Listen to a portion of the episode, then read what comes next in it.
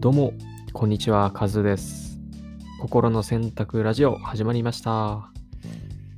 えー、皆さん、もののけ姫見たことありますか？うんまあ見たことない人の方が少ないかな。僕、ジブリの映画、まあ、大好きで、その中でも特にもののけ姫が好きなんですね。うんも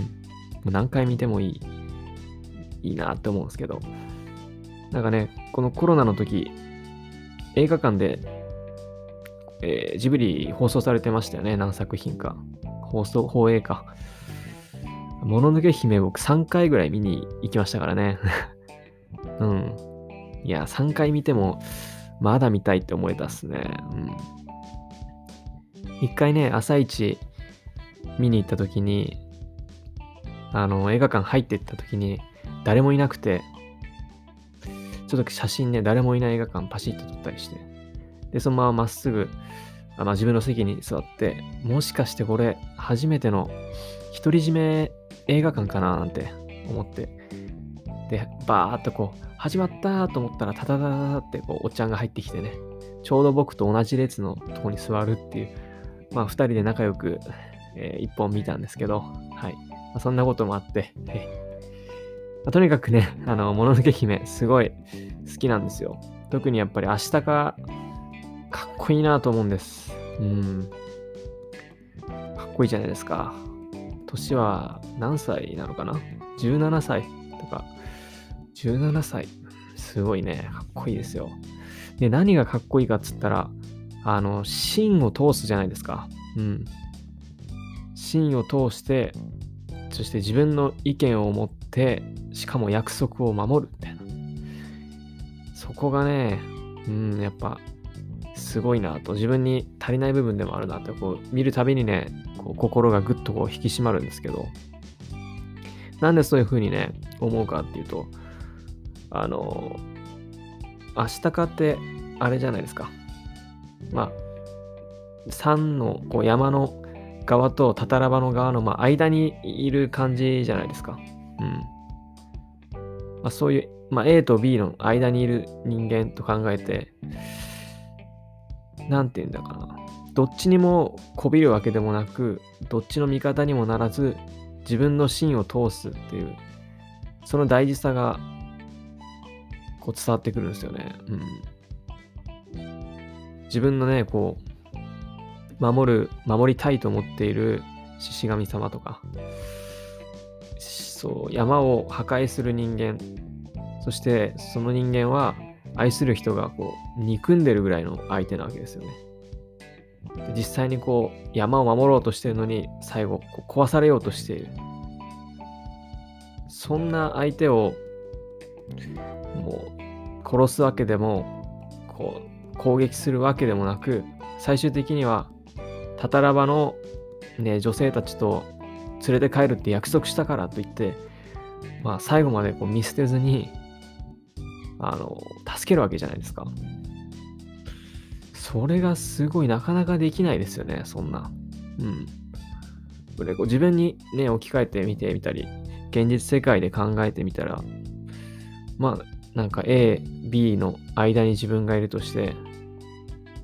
A と B がこういがみ合ってたら、なんかまあ知らず知らずのうちに、自分のまあ意見がどっちよりかみたいなのを考えて、 A の方の仲間にまあ無意識でもなっていたりとか、まあまあでも多くの人はこう A と B の間に入って、どちらの仲間にもならず、どちらにもこう波風を立てず、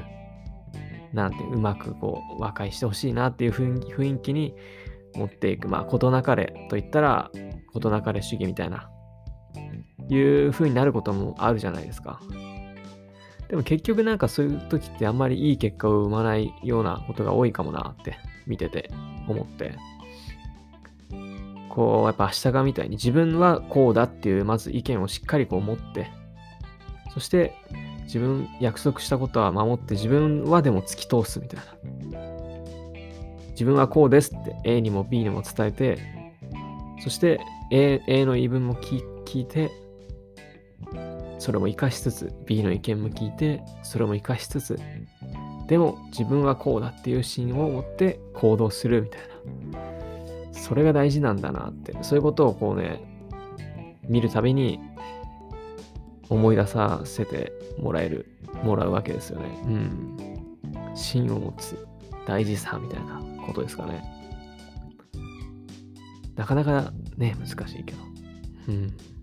まあ簡単かな。うん、いやーいい映画ですよね。まあ、自然が好きなんでね、僕はそんなことを思いつつ、単純に自然が好きで見て、で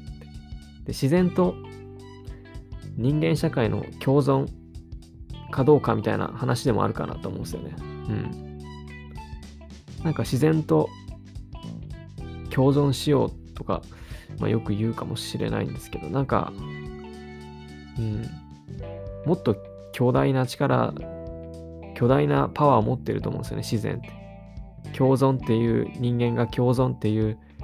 言えるような大きさのものじゃないというか、もっともっと大きいものなんだと僕は思ってて、なんか共存というより自然の中でうまく生きていくっていう考え方の方がなんかしっくりくるんですよね。まあ、人間そこまで偉くないだろうって思っちゃうんですよ。うん、まあまあそんな話はいいとして、